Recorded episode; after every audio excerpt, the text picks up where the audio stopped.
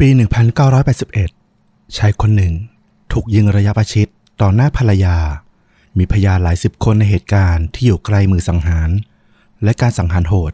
ก็เกิดขึ้นในเวลากลางวันแสกๆแต่มันกลับเป็นคดีประหลาดที่สุดที่เจ้าหน้าที่ไม่สามารถระบุได้เลยว่าใครฆ่า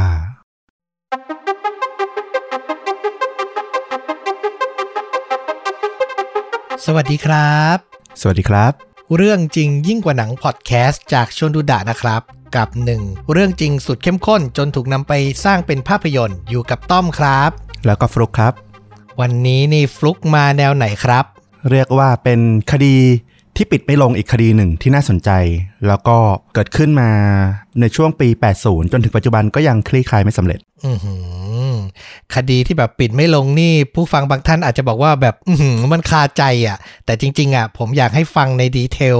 แล้วก็มันจะสนุกอีกแบบถ้าเราลองวิเคราะห์ตามไปด้วยอืมนะครับใช่ว่าแบบเอ๊ะใครบ้างนะที่เป็นไปได้ว่าจะเป็นคนร้าย เป็นอีกรสชาติหนึ่งนะนะครับผมอะเชิญเลยครับ ครับผมวันนี้ก็จะพาต้อมแล้วก็คุณผู้ฟังนะ ไปที่รัฐมิสซูรีในสหรัฐอเมริกา อย่างที่เกริ่นไปว่าเรื่องนี้เกิดขึ้นในช่วงปี 1980 ที่เมืองแห่งหนึ่ง ชื่อว่าเมืองสกิตมอร์เป็นเมืองเล็กๆ ในชนบท ซึ่งก็เป็นสังคมแบบเกษตรกรรมปศุสัตว์อะไรอย่างเงี้ยเนาะแล้วก็มีประชากรอยู่ในเมืองนั้นอะในช่วงปีนั้นอะแค่ประมาณ 400 กว่าคนเท่านั้นเอง โอ้โห น้อยมากนะ ใช่ เมืองเนี้ยเป็นเมืองเล็กมากๆ ที่ไม่มีชื่อเสียงในเรื่องอะไรเลยนะ แต่ที่ดังที่สุดเนี่ยก็คือเรื่องคดีฆาตกรรมที่ปิดไม่ลงคดีนี้นี่แหละอืม กลายเป็นชื่อเสียงที่ทุกคนนึกมักจะนึกถึงถ้าพูดถึงเมืองสกิดมอร์ในวันที่ 10 กรกฎาคม ปี 1981 ชายคนหนึ่งชื่อว่าเคนเร็กซ์แม็กเอลรอยเขากำลังขับรถอยู่กับภรรยาที่ชื่อว่าเทรนา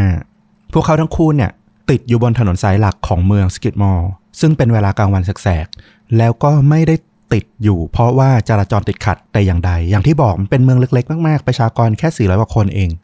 แต่ที่พวกเขาเนี่ยไม่สามารถขยับรถไปไหนได้เนี่ย เพราะว่าเขาถูกกลุ่มคนกว่า 30 คนเนี่ย ล้อมเอาไว้อืมกลุ่มคนเหล่านี้มีท่าทีคุกคามพวกเขาอย่างชัดเจนเลยนะ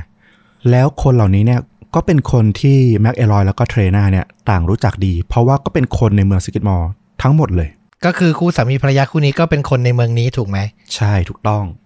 ซึ่งก็ทำให้เขาอะไม่รู้สึกหน้าหวาดกลัวหรือตื่นตระหนก เพราะว่าเขารู้จักคนในเมืองนี้ดีว่าเป็นคนที่แบบ ไม่ได้มีความรุนแรง ไม่ได้แบบเป็นพวกอันธพาลอะไรทั้งสิ้นแม็กอารอยเนี่ยเขาก็กำลังเอื้อมมือไปจุดบุหรี่จากซองอย่างใจเย็นนะ รอว่ากลุ่มคนเหล่านี้จะออกเปิดทางให้เขาขับรถไปได้เมื่อไหร่ แต่ทันใดนั้นเองเนี่ยมีเสียงปืนดังขึ้นแม็กเอลอยเนี่ยถูกยิงขณะที่เขาน่ะนั่งอยู่ที่หลังพวงมาลัยรถกระบะ จนเสียชีวิตทันที เขาถูกยิงที่ศีรษะแล้วก็ลำคอจากปืนที่ไม่ทราบที่มาเนี่ยอย่างน้อยสองกระบอก ด้านหนึ่งเนี่ยมาจากทางบริเวณหลังรถ แล้วก็อีกด้านหนึ่งเนี่ยมาจากบริเวณแนวอาคารที่อยู่ใกล้ๆกัน ตัวเทรนาที่เป็นภรรยาที่นั่งอยู่ด้านข้างเนี่ยได้แต่กรีดร้องอย่างบ้าคลั่งเลยนะ เพราะว่าเห็นสามีตายต่อหน้าต่อตา แล้วก็คนก็กำลังรุมล้อมรอบรถพวกเขา เธอกรีดร้องแบบอย่างสิ้นสติอะแต่แทนที่แบบจะมีคนเรียกตำรวจหรือเรียกใครมาช่วย ชาวเมืองกลับเดินหายจากไปกันหมด แล้วไม่มีใครสักคนที่เรียกรถพยาบาลมาช่วยแม็กเอลรอยทำให้ในที่สุดเนี่ยเขาก็ตายคารถนั่นเอง อย่างที่บอกไปมันมีมือปืนมากกว่าหนึ่งคนแน่ๆแหละ ในการฆาตกรรมที่เกิดขึ้นเนี่ย แล้วก็ไม่ต้องสงสัยเลยว่า ส่วนหนึ่งเนี่ยมันก็จะเป็นการจะต้องไปพยายามหาให้ได้ว่า ใครกันแน่ที่คือฆาตกร แล้วสาเหตุจูงใจอะไรกันแน่ที่ทำให้เขาถูกฆ่า หรืออะไรกันแน่ที่ทำให้พวกเขาทั้งคู่เนี่ย ถูกคนมารุมล้อม ถูกเข้าใจผิดหรืออะไรหรือเปล่าเราไม่รู้ นั่นน่ะสิตอนเนี้ยคือสงสัยสองประเด็น ใครฆ่าในเรื่องหนึ่งแต่เรื่องแรกที่ต้องเคลียร์เลยคือ มารุมรถสามีภรรยาคู่นี้ทำไม ผลจากการพิสูจน์หลักฐานเนี่ยเขาบอกว่าปืนที่ยิงใส่แม็กเอลรอยเนี่ยเป็นปืน 2 ชนิด อันหนึ่งเนี่ยเป็นแมกนัมขนาดจุด22แล้วก็อีก ปืนหนึ่งก็คือเมาเซอร์8มิลลิเมตรซึ่งกระบอกหลังเนี่ยเป็นปืนยิงจากระยะไกลได้ด้วย เป็นปืนยาวอะไรประมาณนั้นปะใช่ แต่ว่าต้องบอกก่อนว่าเราก็ไม่ได้ชำนาญเรื่องอาวุธปืนนะ เท่าที่ search ดูอะทั้งแมกนัมจุด22แล้วก็เมาเซอร์8มิลเนี่ยสามารถใส่ในปืนทั้งปืนยาวแล้วก็ปืนสั้นได้อืมแต่ว่าจากในปี 80 ที่ผลการสอบสวนชนิดปืนออกมาเนี่ย เขาบอกว่าน่าจะเป็นลักษณะนี้ก็คือ Mauser 8มิลลิเมตรเนี่ยน่าจะเป็นปืนยาวอืม จากการสอบสวนในที่เกิดเหตุเนี่ยมีบุคคลที่อยู่ในที่เกิดเหตุที่น่าจะสามารถระบุรายละเอียดของเหตุการณ์รวมถึงอาจจะเห็นคนร้ายด้วยเนี่ยมากถึง 46 คน หรืออาจจะมากไปถึง 60 คนเลยถ้าเทียบกับบริเวณทั้งหมดรอบๆด้วย แต่ทว่าไม่มีใครเลยที่จะเปิดเผยข้อมูลออกมาว่าสุดท้ายแล้วเนี่ย ใครเป็นฆาตกรแล้วสาเหตุการยิงเนี่ยมันเกิดขึ้นเพราะอะไร เทรน่าภรรยาของแม็กเอลรอยเนี่ยแม้ว่าจะสับสน ในขณะที่ระหว่างเกิดเหตุอะเนาะเพราะว่าทุกอย่างมันดูแบบชุลมุนแล้วก็เกิดขึ้นไวมากอืมแต่สุดท้ายเธอก็ก็กล่าวโทษ ผู้ชายคนหนึ่งชื่อว่าคุณเดลคลีเมนต์ซึ่งเป็นเจ้าของฟาร์มปศุสัตว์แล้วก็เจ้าของธุรกิจบาร์ในเมือง เป็นผู้ลงมือสังหารสามีของเธอ แต่ว่าการกล่าวหาของเทรน่าเนี่ยก็ไม่สามารถสืบสาวหาหลักฐานเอาผิดตัวเดลคลีเมนต์ได้นะ เพราะว่าสุดท้ายแล้วเนี่ยเขาก็ไม่เคยสารภาพผิด แล้วก็ตำรวจก็ไม่เคยตั้งข้อหาเขาได้ ในด้านคณะลูกขุนของศาลรวมถึงเจ้าหน้าที่ชนสูตรศพเนี่ยก็ระบุว่าไม่มีหลักฐานเพียงพอที่จะออกหมายจับใครทั้งสิ้นเลย ที่มันยากที่สุดก็คือ ถึงมีคนอยู่ในเหตุการณ์เยอะมาก แต่ไม่มีพยานเลยสักคนเดียวที่สามารถยืนยัน ข้อกล่าวหาที่เทรน่ากล่าวโทษเดลคลีเมนต์ได้ ตรงเนี้ยก็คือชาวเมืองสกิดมอร์เนี่ยก็ปฏิเสธที่จะให้ความร่วมมือ ในการที่จะให้ข้อมูลหรือระบุตัวตนของคนร้าย หรือแม้แต่คนที่มีอาวุธปืนที่อยู่ในที่เกิดเหตุ ในที่สุดเนี่ยการฟ้องร้องใด ๆ ที่เกิดขึ้นทั้งหมดเนี่ยก็สิ้นสุดลงโดยที่จับใครไม่ได้เลย เทรน่าก็กลายเป็นไม้แบบฟรีๆแล้วก็ลูกๆของพวกเขาเนี่ยก็กลายเป็นเด็กกำพร้าแบบฟรีๆเหมือนกัน คราวนี้เนี่ยลองถามต้อมว่าถ้าฟังมาถึงตรงเนี้ยคิดว่าความเป็นไม่ได้ของเรื่องมันน่าจะออกมาประมาณไหน ถ้าให้คิดแบบเร็วๆ ที่คิดไว้ในใจเลยก็คือสามีภรรยาคู่เนี้ยต้องสร้างความขัดแย้ง หรือทำให้ชาวเมืองรู้สึกถึงความไม่ดีบางอย่าง จนถึงขั้นต้องมารุมรถ แล้วก็อาจจะมีคนที่แบบว่ารอบสังหารแต่คือชาวเมืองทั้งหมดอะรู้กันแล้วพยายามไม่ป้ายสีกัน คืออยากให้เรื่องมันจบแค่เนี้ยเออ อันนี้คือที่คิดในใจนะอ่าใกล้เคียงถือว่าถูกเลยก็ว่าได้แหละ แต่สิ่งที่มันน่าสนใจมากๆ ที่อยากให้ฟังต่อไปก็คือ แล้วอะไรล่ะที่มันเป็นแรงจูงใจให้คนทั้งเมืองอะร่วมมือกันฆ่าคนคนเดียวอะนั่นน่ะสิมันเรื่องใหญ่มากเลยนะ คือเราคิดในใจเร็วๆนะคือคำว่าประชาทันเลยอะคือส่วนใหญ่ประชาทันมันจะใช้แบบเวลาคนลงไม้ลงมือกับผู้ต้องหาอะไรอย่างงี้ใช่ป่ะใช่แต่อย่างเงี้ยมันก็แบบไม่ต่างกันเลยอะเออแล้วมันโหดร้ายนะ มันยากเหมือนกันนะ ที่แบบคนทั้งเมืองอะ400กว่าคนอะจะเห็นพ้องไม่ในทางเดียวกัน โดยที่มันเป็นความผิดร้ายแรงด้วยนะ ในการที่ฆาตกรรมใครสักคนหนึ่งอะอืมแล้วจะไม่มีใครสักคนเลยเหรอที่แบบ รู้สึกผิดชอบชั่วดีที่จะออกมาแบบ ให้ข้อมูลกับทางเจ้าหน้าที่หรืออะไรอย่างเงี้ย มันก็ประหลาดมาก มารู้จักคุณเคนแม็กเอรอยกัน เขาเกิดในปี 1934 แล้วก็เป็นลูกในครอบครัวที่ฐานะไม่ได้ดีมากนะยากจนเลยแหละ เขาเป็นลูกคนที่ 15 จาก 16ทำให้โอกาสในการศึกษาของเขาเนี่ยไม่ได้สูงนัก เพียงอายุ 15 ปีเนี่ยเขาก็ต้องออกจากโรงเรียนละ แล้วก็เริ่มมาทำงานพวกเลี้ยงวัวทำฟาร์มอะไรทั่วไปเนี่ยตามที่ในเมืองเขามีทำแต่ว่าคือเขาไม่ได้หยุดแค่การเลี้ยงวัวไงเขาเนี่ยเริ่มสร้างชื่อเสียงในท้องถิ่นในฐานะของคนเลี้ยงวัว ชายที่เจ้าชู้ แล้วก็นักเลงอืมแม็กเอลรอยเนี่ยต้องสงสัยว่ามีส่วนเกี่ยวข้องกับการขโมยเมล็ดพันธุ์พืช น้ำมันเบนซิน แล้วก็แอลกอฮอล์รวมถึงของเก่าของใช้เฟอร์นิเจอร์ต่างๆ เนี่ย รวมถึงสัตว์ที่อยู่ในฟาร์มด้วย อันนี้เป็นข้อสงสัยทั้งนั้นนะไม่มีใครที่จับมัดมือเขาได้เลยว่าเขาทำจริงหรือเปล่า แต่ด้วยความที่เขาเนี่ยทำตัวแบบนักเลงด้วยแหละทำให้ ชาวบ้านชาวเมืองเนี่ยไม่ค่อยชอบ แล้วก็หลีกเลี่ยงที่จะแบบเผชิญหน้ากับเขาอยู่แล้ว เขาเนี่ยถูกตั้งข้อหาอย่างน้อยถึง 21 ครั้งเลยนะ ตั้งแต่อายุ 13 ปีมา บ่อยครั้งเนี่ยพยานเนี่ยในคดีที่เขาถูกกล่าวหาเนี่ยมักจะปฏิเสธที่จะขึ้นเป็นพยานหรือกล่าวโทษตัวแม็กเอรอย เพราะว่าพยานบอกว่าถูกเขาข่มขู่หลายครั้ง ทั้งติดตามไปที่บ้านบ้าง หรือมีการใช้อาวุธปืนในการข่มขู่บ้างทำให้ 21 ครั้งเนี่ยไม่มีใครไปกล่าวโทษแล้วเขาก็รอดทุกครั้ง เขามักพกเงินจำนวนมากนะ แล้วก็ชอบไปนั่งอยู่ที่บาร์ชื่อ D&G ในเมืองเป็นประจำ เจ้าของบาร์เนี่ยบอกว่าจริง ๆ แล้วเนี่ยเขาไม่ใช่คนที่ดูมีปัญหาอะไรกับเจ้าของบาร์อย่างเธอเลย คุณคาที่ครีเมนเนี่ยชื่อน่าจะคุ้นๆนะ เธอน่าจะเป็นภรรยาหรือเป็นญาติ ของเดลครีเมนที่ถูกกล่าวหาว่า เป็นคนฆ่าแม็กเอรอยซึ่งเป็นเจ้าของบาร์ก็คือคุณเดลอืมเป็นอีกคนหนึ่งเป็นผู้ชาย แต่อันเนี้ยคุณคาที่เนี่ยเป็นผู้หญิงน่าจะเป็นเจ้าของบาร์ร่วมกันอะอืมก็บอกว่า เออ คุณแม็กเอรอยเนี่ยเขาไม่ได้มีปัญหาอะไรกับเธอนะ เขามักจะเข้ามานั่งเงียบๆ แล้วก็พูดจาเสียงเบา เพียงแค่ชอบจ้องมองผู้คนเท่านั้น เขาดูน่าจะเป็นแบบแค่คนแปลกๆ แหละ แต่ดูไม่น่าจะมีอะไรมากกว่านั้น อันนี้คือที่คุณคาที่ครีเมนเขาบอกนะ ส่วนชาวเมืองอีกคนหนึ่งอะบอกว่าเคนหรือแม็กเอรอยเนี่ยเขาแค่อยากจะวางกล้ามอะเขาอยากให้ตัวเองมีความสำคัญ อยากให้มีคนกลัวเวลาที่เขาเดินไปตามท้องถนนหรือว่าเวลาที่เขานั่งอยู่ในร้านต่างๆ และสุดท้ายเนี่ยเขาก็ทำได้นะ เพราะว่าเขากลายเป็นอันธพาลของเมืองไป ทุกคน ให้ฉายากล่าวถึงเขาว่าเขาเป็นอันธพาลของเมือง อีกหนึ่งอย่างเนี่ยที่ทำให้เขาดูน่ากลัวก็คือ รูปร่างที่เขาสูงใหญ่มาก น้ำหนักถึง 270 ปอนด์ก็ประมาณ 120 กิโลกรัมนะอื้อหือตัวใหญ่มาก แล้วเขาก็มักอารมณ์ฉุนเฉียว ชื่นชอบในเรื่องของอาวุธปืนมาก มักจะพกปืนติดตัว การกลันแกล้ง การอันธพาลของแม็กเอรอยเนี่ย ส่วนใหญ่จะเป็นเรื่องของการใช้คำพูดข่มขู่ หรือว่ากวนคนอื่นเขา แต่ด้วยความที่เขามักจะพกพาอาวุธ แล้วก็ชอบนิยมในความรุนแรงเนี่ย ก็เลยทำให้ภาพลักษณ์ของเขาเนี่ยยิ่งดูแย่ลงไปใหญ่เลย ในด้านความเจ้าชู้เนี่ยเทเลนาเนี่ยก็ไม่ใช่ภรรยาคนแรกของเขาด้วย ภรรยาคนแรกของเขาเนี่ยชื่อว่าชารอน มีลูกกับเขาด้วยกันเนี่ยผู้หญิงสี่ผู้ชายหนึ่งห้าคน แล้วก็ตอนหลังหย่าร้างกันไป ลูกสาวทั้งสี่คนเนี่ยก็มาอยู่กับแม็กเอรอย แล้วแม็กเอรอยเนี่ยก็ไปอยู่กับผู้หญิงอีกคนหนึ่งชื่อว่าอลิสวูดวัย 20 ปี อยู่กินกันมายาวนาน 15 ปีเลยโดยไม่เคยแต่งงานอย่างถูกกฎหมายนะ ส่วนเทรน่าเนี่ยแม็กเอนรอยเนี่ยไปพบเธอตอนที่เธออายุได้แค่ 12 ปีเท่านั้นเอง โอ้โห เขามักจะเดินตามเธอ เวลาที่เธอไปโรงเรียนหรือว่าขับรถตามรถโรงเรียนของเธออยู่เสมอ บางครั้งเนี่ยก็จะบีบแตรให้รถโรงเรียนเนี่ยจอด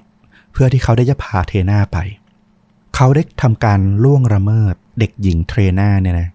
แล้วก็มีความสัมพันธ์แบบสมยอมกันหลังจากนั้นอีกหลายครั้ง โดยหลายคนเชื่อว่าครั้งแรกเนี่ยเทรน่าน่าจะถูกข่มขืน หลังจากนั้นเนี่ยก็กลายเป็นการสมยอมไป จนกระทั่งอายุ 14 ปีเนี่ยเทรน่าก็ตั้งท้อง เทรน่าเนี่ยถูกพาไปอยู่ที่บ้านรับอุปถัมภ์ในเมืองอะนะ เพราะว่าเธอเป็นเยาวชนแล้วเธอก็ตั้งท้องอะ แม็กเอรอยเนี่ยโกรธมาก แล้วเขาก็ไปจอดรถที่หน้าบ้านอุปถัมภ์เนี่ย แล้วก็ทำการประกาศข่มขู่ว่า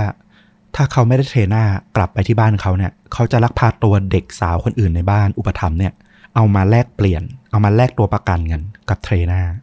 ก็ทำให้ทางบ้านอุปถัมภ์เนี่ยสุดท้ายก็ต้องแบบยอมยอมๆไปอือหือตามบันทึกของศาลเนี่ย บอกว่าหลังจากที่คลอดลูกคนแรกออกมาแล้วเนี่ย เทรน่าเนี่ยก็หนีกลับไปที่บ้านพ่อแม่ของเธอนะ แม็กแอนรอยเนี่ยก็โกรธมาก แล้วก็ตามมาพบเธอที่บ้าน แม่ของเทรน่าแล้วก็พ่อเลี้ยงของเทรน่าเนี่ยปฏิเสธว่าจะไม่ยอมให้แม็กแอนรอยเนี่ยแต่งงานกับลูกสาวของเขาที่ยังไม่บรรลุนิติภาวะเด็ดขาดแม็กแอนรอยเนี่ยโกรธจัด แล้วก็บังคับให้ทั้งคู่ยินยอมด้วยการฆ่าสุนัขของพวกเขา แล้วก็ทำการจุดไฟเผาบ้านของพวกเขาด้วย โอ้โห โหดร้ายจังอะอืม ในที่สุดแม็กเอรอยเนี่ยก็พาเทรน่ากลับมาที่บ้านของเขาได้ แล้วก็เริ่มความสัมพันธ์แบบสองหญิงหนึ่งชายในบ้านหลังเดียวกันนะ ร่วมกับอดีตภรรยาอย่างอลิส โดยที่แม็กเอรอยเนี่ยก็ยังมีลูกกับทั้งอลิสแล้วก็เทรน่าเนี่ยต่อไปด้วย รวมแล้วเนี่ยมีลูกถึง 11 คนเลยทีเดียวจากทั้ง 3 ภรรยานะ แล้วก็ในบันทึกของเทรน่าเนี่ยบอกว่าจริง ๆ แล้วเนี่ยที่แม็กเอรอยเนี่ยต้องพยายามแต่งงานกับเธอให้ได้เนี่ยก็เพราะว่าถ้าเขาไม่แต่งงานกับเธอเนี่ย เขาจะต้องติดคุกจากข้อหาพรากผู้เยาว์ แม้ว่าเพื่อนบ้านชาวเมืองจะรังเกียจตัวแม็กเอรอยเนี่ยนะแต่ว่าในด้านกลับกันเนี่ยอลิสแล้วก็เทรน่าซึ่งเป็นภรรยาเนี่ยบอกว่าพวกเธอเนี่ยสนิทกันดี แล้วก็แม็กเอรอยเนี่ยปฏิบัติต่อพวกเธอดีมาก แตกต่างอย่างสิ้นเชิง จากใครต่อใครที่บอกว่าเขาเป็นในตอนนั้น อันนี้อลิสซึ่งเป็นภรรยาคนที่สองบอกนะ เขาเป็นคนที่เหมือนจะโหดร้ายดุร้ายนะ แต่เขาไม่ได้ทำผิดในสิ่งที่ถูกกล่าวหาเสียทั้งหมดหรอก บางเรื่องเนี่ยเขาก็ไม่ได้ทำ เพราะว่าตัวภรรยาเนี่ยอยู่ด้วยในตอนที่ถูกกล่าวหาว่าเขาทำที่นั่นที่นี่ตอนนั้นตอนนี้เนี่ย ซึ่งภรรยาทั้งสองคนเทรน่าแล้วก็อลิสเนี่ยเป็นพยานได้ว่าเขาไม่ได้อยู่ เขาไม่ได้ไปอยู่ตรงนั้น แล้วก็บอกว่าแมคเอลอยเนี่ยจริงๆเป็นคนที่ซื่อสัตย์แล้วก็ใจกว้าง พวกเธอไม่เคยเห็นแมคเอลอยเนี่ยขโมยของอะไรเลยสักอย่าง เทรน่าเนี่ยให้ความเห็นว่าจริงๆแมคเอลอยเนี่ยถูกตำรวจคุกคามใช่มากกว่า เจ้าหน้าที่ชอบมากวนใจเขาอยู่เสมอ เวลามีเรื่องอะไรที่มันไม่ดีแล้วหาคนร้ายไม่ได้เนี่ยเขาก็มักจะกลายเป็นผู้ต้องสงสัยคนแรก ๆ ของตำรวจ เธอบอกว่าที่ตำรวจเกลียดแม็กเอลอยเนี่ยก็เพราะว่าเขาเนี่ยไม่ยอมจำนนไม่ยอมสยบใต้พวกตำรวจแค่นั้นเอง แล้วก็เทรน่ายังปฏิเสธด้วยว่าเรื่องที่พ่อเลี้ยงแล้วก็แม่ของเธอเนี่ยไม่ยอมให้เธอแต่งงานกับแม็กเอลอยเนี่ยไม่จริงนะที่บ้านของเธอเนี่ยถูกเผาเพราะแม็กเอลอยโกรธจัดเนี่ยก็ไม่จริง เธอบอกว่าจริง ๆ มันเป็นเรื่องของการต่อสายไฟผิดอืมซึ่งก็ต้องบอกว่าชาวเมืองไม่มีใครเชื่อเทรน่านะอืมมันจะต่อสายไฟผิด เฉพาะวันนั้นยังไง หรืออะไรอย่างนั้นอะมันดูเหมาะเจาะเกินไปแม็กเอลอยเนี่ยมีบันทึกแจ้งความเอาผิดมากมายเลย แล้วก็ไม่เคยได้รับโทษ เขาถูกจับแล้วก็ตั้งข้อหาครั้งใดเนี่ยเขาก็ใช้ใช้วิธีอย่างที่เคยพูดไปว่า ใช้ข่มขู่บีบบังคับโจทย์แล้วก็พยานเนี่ยไม่ให้มีการมาขึ้นศาลมาให้การต่อว่าเขา พอไม่มีพยานขึ้นศาลเนี่ยทนายความของทางแมเอลอยเนี่ยก็จะเข้าขัดขวางไม่ให้ดำเนินคดีต่อเขาต่อ เพราะว่าถือว่าคำกล่าวหาเนี่ยไม่สมบูรณ์ละผู้พิพากษาเนี่ยก็ไม่อยากจะมีเรื่องกับแมคเอลอยด้วย เพราะว่าเวลาที่เขาโกรธขึ้นมาเนี่ยใครก็คุมเขายาก ก็ไม่มีใครอยากจะแบบไปมีเรื่องมีราวเป็นการส่วนตัวกับแมคเอลอย ตัวอย่างของคดีที่เคยเกิดขึ้นนะ มีเกษตรกรคนหนึ่งชื่อว่าคุณโรเมนเฮนรี่เนี่ยเขาบอกว่าแมคแอนรอยเนี่ยเข้ามาในที่ดินของเขาในปี 1976 แล้วก็ทำการยิงปืนข่มขู่ เพราะว่าแมคแอนรอยเนี่ยอ้างสิทธิ์ในที่ดินของตัวเฮนรี่ว่าเป็นของเขา ซึ่งเฮนรี่ก็ไม่ยอมแหละเพราะว่าเขาทำกินอยู่ที่ตรงนี้ พอมีการทะเลาะกันมากขึ้นแมคแอนรอยเอาปืนยิงใส่ท้องของเฮนรี่ทันที หลังจากนั้นเนี่ยตัวเฮนรี่เนี่ย หลังจากที่รักษาพยาบาลเรียบร้อยเนี่ยก็ไปขึ้นศาลซึ่งระหว่างก่อนที่จะเกิดการพิพากษาคดีต่อไปเนี่ยเขาเล่าว่าแมคเอนรอยเนี่ยขับรถกระบะเนี่ยมาที่ฟาร์มของเฮนรี่ แล้วก็พยายามข่มขู่เฮนรี่หลายครั้งมาก แต่เฮนรี่ก็ไม่ยอมนะ จนในที่สุดก็มาถึงวันพิจารณาคดีจนได้แมคเอนรอยเนี่ยไปเอาคนสองคนซึ่งเป็นนายพรานจับแรคคูนเอามาขึ้นให้การเป็นพยาน อ้างที่อยู่แล้วก็เวลากับเขาว่า จริง ๆ แล้วเวลาที่เฮนรี่บอกว่าเขายิงใส่ท้อง ไม่จริง เพราะว่าตอนนั้นเนี่ยเขามีพยานก็คือพรานทั้งสองคนเนี่ยอยู่กับเขาด้วย ในวันและเวลาที่เฮนรี่อ้างถึง ในที่สุดเนี่ยศาลก็จำเป็นจะต้องปล่อยตัวแมคเอรอยเพราะว่าเขามีพยานที่อยู่หลักฐานชัดเจน ซึ่งก็แน่นอนว่าพรานล่าและคูทั้งสองคนน่ะก็น่าจะเป็นพยานที่แมคเอลรอยเนี่ยไปข่มขู่เอามานั่นแหละ แล้วก็เรื่องราวเนี่ยมันก็สะสมกันมาเรื่อยๆอะเนาะคือชาวเมืองก็คงทนมาหลายทนแหละ เพราะว่ามันเกิดเรื่องแบบเนี้ยหลายครั้งมากๆ จนกระทั่งถึงในปี 1980 ลูกสาวคนหนึ่งวัย 8 ขวบของแมคแอนรอยเนี่ย เธอก็ไปที่ร้านขายของชำแล้วก็ไปหยิบเอาลูกอมมา ด้วยความเป็นเด็กแหละ เธอก็หยิบเอาลูกอม แล้วก็เดินออกไปไม่ได้จ่ายตังค์คราวนี้พนักงานเก็บเงินของร้านเนี่ย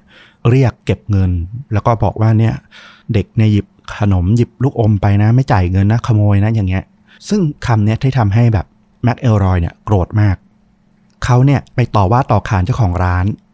ที่ชื่อว่าคุณโบโบเบนแคมเนี่ยซึ่งเป็นคุณตาอายุ 70 ปีละ แล้วก็บอกภรรยาของคุณโบเบนแคมเนี่ยว่า ฉันจะคืนเงินให้พวกแกก็ได้ ถ้าแกสู้กับภรรยาของฉันแล้วชนะภรรยาของฉันให้ได้ซะก่อน คือเอาคนแก่ผู้หญิงอายุ 70 ปีอะทัดตี ตีทัดต่อยกับภรรยาตัวเอง ซึ่งสาวๆ ก็คือแบบพานนั่นแหละ จนสุดท้ายเนี่ยพนักงานเก็บเงินของร้านเนี่ยก็เลยต้องยอมขอโทษทางแม็กเอลรอยแล้วก็จบเรื่องกันไป เพราะไม่อยากมีเรื่องมีราวมากกว่านี้ละ มันแค่ลูกอมเม็ดเดียวอะเนาะ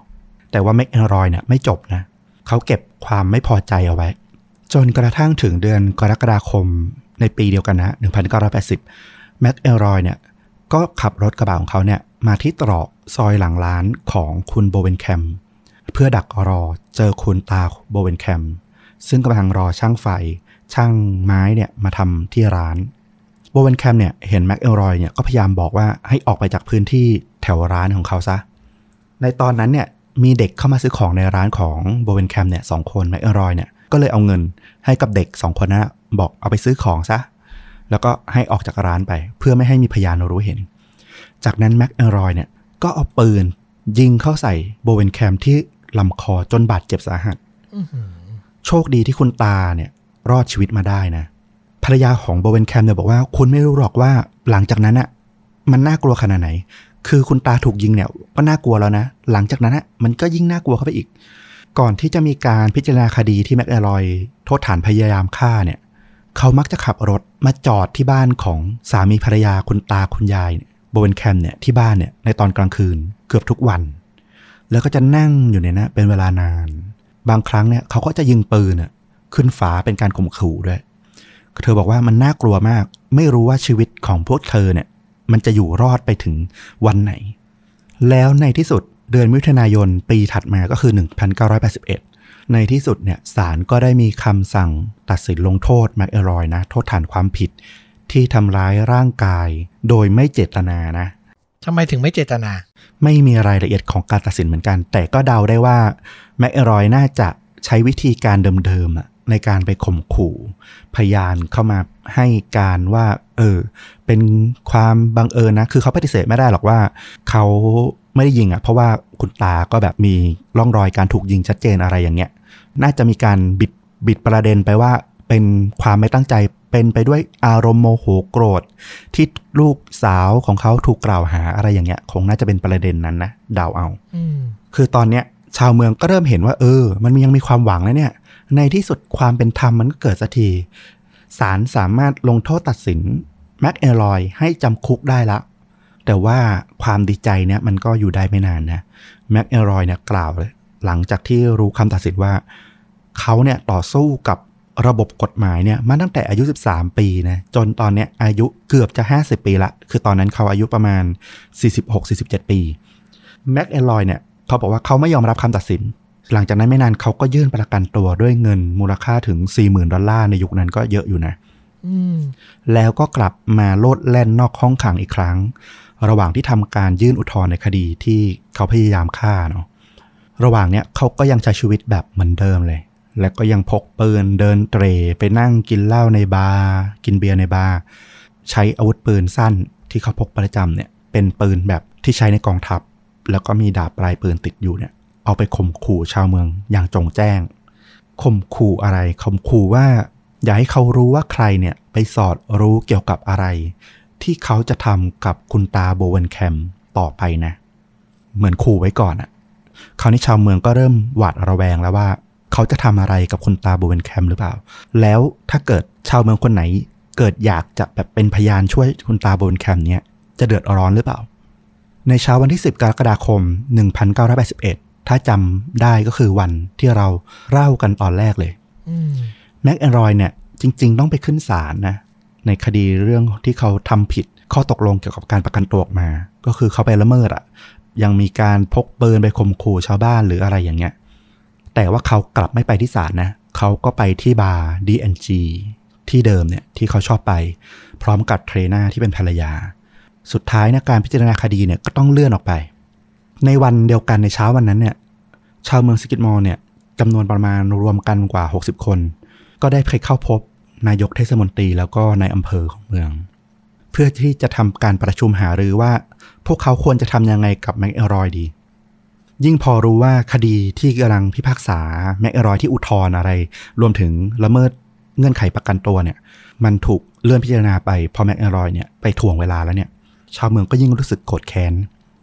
ชาวเมืองบอกว่าเราแค่รู้สึกว่าระบบกฎหมายทั้งหลายมันล้มเหลว เราทุกคนว่าแม็กเอรอยเนี่ยเขาเป็นคนยังไง และเขาก็จะทำแบบเดิมครั้งแล้วครั้งเล่าต่อไป มันเหมือนจะไม่มีใครสามารถหยุดเขาได้เลย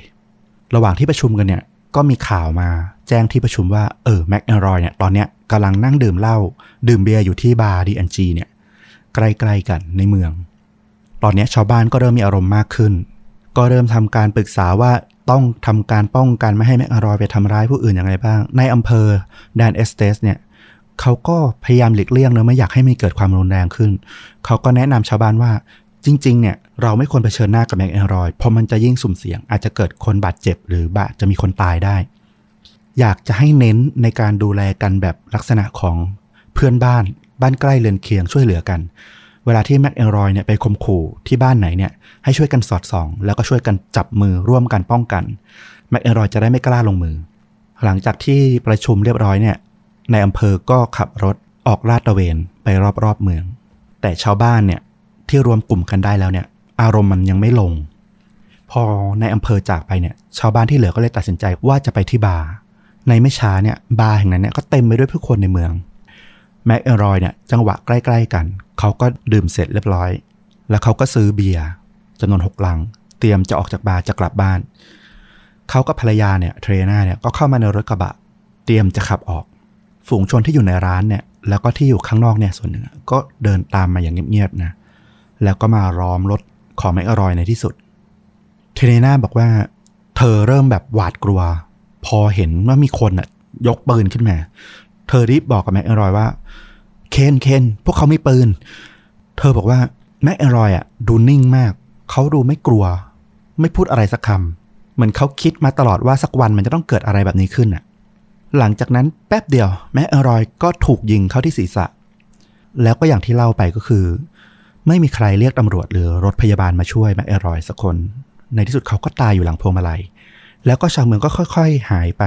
ทิ้งไว้แค่ร่างของแม็กแอรอยกับภรรยาเทรนาที่กำลังหวาดกลัว ต้องบอกว่ามันเป็นความตายจากมติส่วนใหญ่ของชาวเมืองนะมันก็คือสารเตี้ยที่มันทนระบบที่มันแบกความเลวร้ายของคนคนหนึ่งไว้ไม่ไหวแล้วอะหลุยส์ซึ่งเป็นภรรยาของคุณตาโบเวนแคมเนี่ยกล่าวว่าความยุติธรรมเนี่ย ได้บรรลุผลแล้วในวันนั้น ในการพิจารณาคดีเนี่ยจริง ๆอายการเขตเนี่ยชื่อว่าคุณเดวิดเบรดเนี่ยตั้งใจที่จะลากตัวคนผิดมาให้ได้นะเขาเลือกเสนอชื่อลูกขุนที่เชื่อได้ว่าไม่มีส่วนเกี่ยวข้องกับคดีก็คือไม่ได้เป็นคู่กรณีกับแมคแอนรอย แล้วก็ไม่ได้อยู่ในเหตุการณ์ในวันนั้นเลย เขามั่นใจว่าสุดท้ายเนี่ยจะต้องสามารถจับตัวคนที่ต้องสงสัย คนที่ทำความผิดเนี่ยมาต่อหน้าศาลให้ได้ อย่างไรก็ตามเนี่ย หลังจากการสอบสวนรวมถึงพยายามจับกลุ่มมาสอบสวนหลายต่อหลายครั้ง ขนาดว่า FBI เนี่ยรัฐบาลกลางเนี่ยต้องส่งลงมาทำคดีเองเลยนะ มีการสัมภาษณ์ชาวเมืองกว่าร้อยครั้ง แต่ก็ไม่พบหลักฐานสักชิ้นที่จะสามารถเชื่อมโยง ว่าใครที่เป็นคนลงมือสังหารแมคเอรอยได้ คนส่วนใหญ่ในสกิทมอร์เนี่ยจริง ๆ ก็อยากจะลืมเรื่องพวกนี้ไปนะ ก็คือ 1. ความตายมันไม่ใช่เรื่องที่น่ายินดีอยู่แล้วแหละ ถึงว่าคนที่ สร้างปัญหาให้เมืองจะตายก็เหอะ แต่มันก็เหมือนกับทุกคนแบกรับบาปแบกรับความผิดไว้ด้วยกันนะเนาะทุกคนก็อยากจะลืมลืมเรื่องนี้ แต่ว่าทนายความของครอบครัวแมคอรอยเนี่ย ยืนยันว่าทางครอบครัวเนี่ย ไม่สามารถยอมรับได้เลย ทนายบอกว่าชายคนหนึ่งเนี่ยถูกฆ่าต่อหน้าต่อตาผู้คนมากกว่า 60 คนเนี่ยหากผู้คนได้รับอนุญาตให้ละเมิดกฎหมายด้วยวิธีนี้เนี่ย มันก็จะกลายเป็นตัวอย่างที่เลวร้ายอย่างยิ่งต่อไป ภรรยาของแมคอรอยอย่างเทเรนาเนี่ยก็เสริมว่า ทั้งเมืองอะมีความผิด พวกเขาอาจจะบอกว่ามันไม่มีความผิดอะแต่ความผิดของพวกเขาก็คือ พวกเขาไม่เคยสำนึกต่อสิ่งที่ทำเลย นั่นเป็นสิ่งเดียวที่ทำให้เธอรู้สึกแบบยังคาใจแล้วก็รู้สึกแบบไม่พอใจมากๆ ในปี 1984 เทรนาก็เลยทำการยื่นฟ้องจำนวนเงิน 5 ล้านเหรียญต่อสำนักงานอำเภอต่อเมืองอะ่ะ แล้วก็ต่อคุณเดลครีเมนด้วยที่เธอกล่าวโทษว่าเป็นผู้ลงมือสังหาร แต่ว่าคดีนี้สุดท้ายศาลก็ตัดสินให้มีการ ร่วมเงินกันจ่ายให้กับเทรนาเนี่ยเพียงแค่ 17,000 เหรียญ โดยที่ไม่มีการระบุว่าใครเป็นคนผิด เหตุผลที่มันจบง่ายก็เพราะว่าไม่มีใครทั้งเทรนาด้วยนะ ไม่มีใครที่อยากจะต่อสู้คดีความในศาลต่อไปแล้ว เพราะว่าค่าธรรมเนียมในการดำเนินคดีเนี่ย มันแพงมาก คือถ้าฟ้องกันต่อยืดเยื้อเนี่ยก็คือมีแต่จ่ายเสียจ่ายเสียไปเรื่อยๆ อาจจะไม่คุ้มในที่สุดเนี่ยคุณเทรนาเนี่ย ก็แต่งงานใหม่แล้วก็พาลูกๆเนี่ยย้ายออกจากเมืองสกิตมอร์ไปที่เมืองอื่น แล้วเธอก็เสียชีวิตในเดือนมกราคมเมื่อปี 2012 ถือว่าจบตำนานอันธพาลแห่งเมืองสกิตมอร์ที่สุดท้ายก็ไม่สามารถระบุได้เลยว่า เขาตายเพราะใคร แต่ก็ไม่ได้เป็นปริศนาขนาดที่เราจะต้องมาตั้งข้อสังเกตนะเนาะเราว่าทุกคนก็รู้แหละว่า ใครเป็นคนฆ่าอืมเราว่า ใจความสำคัญของเรื่องเนี้ย มันไม่ได้อยู่ที่ว่าใครเป็นฆาตกรเลย มันจบสมบูรณ์ในตัวมันเองแล้วใช่สำหรับใช่เรานะ แล้วสิ่งที่ควรจะถกเถียงกันคือ เรื่องการบังคับใช้กฎหมายให้เกิดประโยชน์ที่สุด เรื่องเนี้ยสำคัญ อืมทั้งในเคสที่ว่าเจ้าหน้าที่รัฐทำไมไม่สามารถลงโทษ คนที่ทุกคนรู้ว่ากระทำผิดมากมายได้เสียทีทำไมปล่อยให้เขาใช้ช่องว่างเนี้ยหลุดรอดอยู่ซ้ำๆไป คือมองทั้งสองมุมอะ ก็เข้าใจได้หมดนะ ทั้งทางฝั่งชาวบ้าน หรือแม้แต่ทางฝั่งครอบครัวของแม็กเอนรอยเองก็ตามเราก็เข้าใจนะนี่แหละเรามองเหมือนกันเลยเหมือนมองเหมือนต้อมเลย คือถ้ากฎหมายและการบังคับใช้กฎหมายอะมันสามารถสร้างความรู้สึกยุติธรรมให้กับคนในเมืองได้ทั้งหมดอะ ปัญหามันจะไม่เกิดเลย การกระทำที่ผิดจริง ๆ ของไม่อรอยที่ผ่านมา มันควรจะมีการคุ้มกันพยาน คุ้มครองพยานให้เขารู้สึกเชื่อมั่นในการที่จะฟ้องร้องใครสักคน ต่อสู้ต่อหน้าศาลเพื่อพิสูจน์ความจริงหรือความผิดได้ดีกว่านี้หรือเปล่า ในอีกแง่มุมหนึ่ง ทุกคดีก็อาจจะไม่ได้เป็นฝีมือของไมเอรอยจริง ๆ ก็ได้อย่างที่ภรรยาเขาบอกอะนะตำรวจเนี่ยหรือชาวเมืองด้วยก็ตามเนี่ยโยนความผิดให้คนคนเดียวมากเกินไปหรือเปล่า คือเข้าใจได้แหละว่าเขาเป็นอันธพาลของเมืองอะแต่ว่าเขาทำผิดเรื่องไหน ก็ควรจะถูกดำเนินคดีในเรื่องนั้นๆ เพียงอย่างเดียวหรือเปล่า ถ้ามันมีความรู้สึกยุติธรรมต่อทั้งชาวเมือง ยุติธรรมต่อทั้งตัวแมคเอรอยและครอบครัวด้วยตั้งแต่แรก ๆ มา ไม่ต้องสะสมกันมาจนถึงจุดสุดท้ายเนี่ย ไม่ต้องมาแตกกันอย่างเงี้ย มันอาจจะจบโดยที่ไม่มีใครต้องตายหรือดีกว่านี้ก็ได้อะเรามองอย่างนั้นในจุดสุดท้ายก็เหมือนกันอย่างที่คุณทนายพูดเลยว่า ถึงเราจะรู้สึกว่ามันยอมรับได้มันสมควรมันคู่ควรแล้วแหละที่ เวลาที่สังคมมันเกิดหวั่นไหว เพราะว่ากฎหมายระบบกฎหมายการบังคับใช้กฎหมายมันไม่สามารถทำให้รู้สึกมั่นคงได้อะสังคมมันก็จะต้องหาวิธีในการ balance ในการสมดุล ด้วยวิธีการอื่นที่ไม่ใช่กฎหมาย คือสารเตี้ยหรืออะไรก็ว่าไปเนี่ยแต่ก็อย่างที่ทนายบอกเลยว่า เราจะยอมรับให้การใช้ความรุนแรงโดยไม่เข้าสู่ระบบกฎหมายเนี่ยเป็นวิธีการที่เป็นทางออกต่อไปในอนาคตได้เหรอ มันก็มีหลายแง่มุมมากในเรื่องนี้ ที่แบบมันน่าถกกันต่อไปหลังจากที่ฟังจบอะมันไม่ได้เป็นเรื่องของคดีนี้อย่างคดีอย่างเดียวเท่านั้น อืมใช่ แล้วมันรีเลทกับประเทศเราอย่างหลีกเลี่ยงไม่ได้เลยเราพูดจริงอืมๆเมื่อระบบกฎหมายเอาคนผิดมารับโทษไม่ได้ แล้วจนสุดท้ายประชาชนแบบลุกคือขึ้นมาแล้วตัดสินเอง ใช้อำนาจนอกเหนือกฎหมายทำร้ายเองอะ่ะอืมเราก็โทษประชาชนได้ไม่เต็มปาก แต่ในขณะเดียวกันในฐานะ ประชาชนคนหนึ่งสำหรับเราเราก็ไม่สามารถยอมรับวิธีการนอกกฎหมายได้เต็มปากเช่นเดียวกันอืมสิ่งที่สำคัญที่สุดคือต้องแก้ไขระบบ ให้มันถูกต้องและเป็นธรรมในทุกมุมมองให้ได้มากที่สุด เออ เราว่าต้อมสรุปได้ลงตัวที่สุดละ แล้วภาพยนตร์ที่สร้างมาจากเคสแม็กแอรอยนี่คือยังไงอะมันเป็นภาพยนตร์เก่าละค่อนข้างหาดูยากนิดหนึ่ง จริง ๆ มันถูกเขียนเป็นหนังสือก่อนโดย นักเขียนชื่อว่าแฮร์รี่เอ็นแมกกรีน แล้วก็ตอนหลังเนี่ยก็มีการถูกเอามาทำเป็นภาพยนตร์ชื่อเรื่องว่า In Broad Daylight ปี 1988 เออ มันก็อาจจะหาชมยากนิดหนึ่ง เพราะว่าก็เป็นเหมือนหนังที่ฉายในสหรัฐ แล้วก็ไม่ได้แบบดังดาราเป็นที่รู้จักอะไรนัก นี่ตอนนี้ search ใน YouTube เจอเรื่อง In Broad Daylight แบบ Full Movie ด้วยเออมีคนเอามาลงไว้ เออ แต่ไม่ได้มี sub อะไรใด ๆ เดี๋ยวลองหาดูว่ามี trailer หรือข้อมูลภาพยนตร์สามารถแปะได้มากน้อยแค่ไหนนะครับผมก็จะแปะข้อมูลทั้งหมดไว้ที่ท็อปคอมเมนต์ใต้คลิปนี้ใน YouTube เหมือนเดิมนะครับ เอาล่ะ เป็น unsolved case ฆาตกรรมที่ปิดไม่ลง แต่เราว่าหัวใจหลักมันไม่ได้อยู่ที่ใครฆ่าเลยอืมมันอยู่ที่ระบบที่ต้องถูกแก้ไขให้ถูกต้อง มิฉะนั้นเนี่ยสิ่งแย่ ๆ ความล้มเหลวทั้งหลาย ความรุนแรงเนี่ย ก็จะเกิดขึ้นแน่นอนเหมือนกับที่ประเทศเราเนี่ย เริ่มเห็นแล้วอืมแต่หวังว่ามันจะไม่ไปถึงจุดที่รุนแรงกว่านี้ที่เราทุกคนก็เคยผ่านมานะครับ ภาวนาให้ผู้มีอำนาจรัฐเห็นถึงความบกพร่อง และแก้ไขมันสักที เอาง่ายๆก็คือทุกคนน่ะมีหน้าที่อะไรก็ทำหน้าที่ตัวเอง ให้ถูกต้องให้ดีที่สุดตามหน้าที่ตัวเองอะ คือจริง ๆ มันไม่ควรต้องใช้ความกล้าหาญในการทำให้ถูกต้องนะมันเป็นสิ่งที่ต้องทำอยู่แล้วอะมันนึกถึงคำพูดของเชฟในตอนก่อการร้ายมุมไบที่แล้วอะเออ ว่ามันไม่ใช่เรื่องของความกล้าหาญในรายการที่เขาต้องออกมาปกป้องแขกของโรงแรมของเขาอะแต่มันเป็นสิ่งที่ต้องทำในฐานะที่เขาเป็นผู้ให้บริการอยู่แล้ว เหมือนกันเลย ผู้ที่ใช้กฎหมายตรากฎหมาย หรือตัดสินบังคับใช้กฎหมายเนี่ย แค่ทำหน้าที่ให้ถูกต้อง อย่างอืมอย่างกล้าหาญน่ะ ก็ไม่ต้องใช้ความกล้าหาญถ้าเป็นอย่างนั้น ก็คือทำหน้าที่ให้ถูกต้อง ใช่ มันก็จะไม่มีผลอะไร อืมแหมพูดไปนี่ไม่จบแน่ๆนะครับผม เดี๋ยวจะยาวไป เอาเป็นว่าทิ้งท้ายเรื่องราววันนี้ น่าจะมีอะไรให้ฟังจบแล้วไปคิดกันได้ เยอะแยะทีเดียว เอาแหละ ก็มาติดตามเรื่องจริงยิ่งกว่าหนังและค่าจริงยิ่งกว่าหนังใน episode ต่อๆไปนะครับ ทุกวันจันทร์และวันพฤหัสเวลา 2 ทุ่มตรง ทาง Facebook YouTube b l o g d i t Spotify และ Apple Podcast กลับมาพบกันใหม่กับต้อมและฟลุก สวัสดีครับ สวัสดีครับ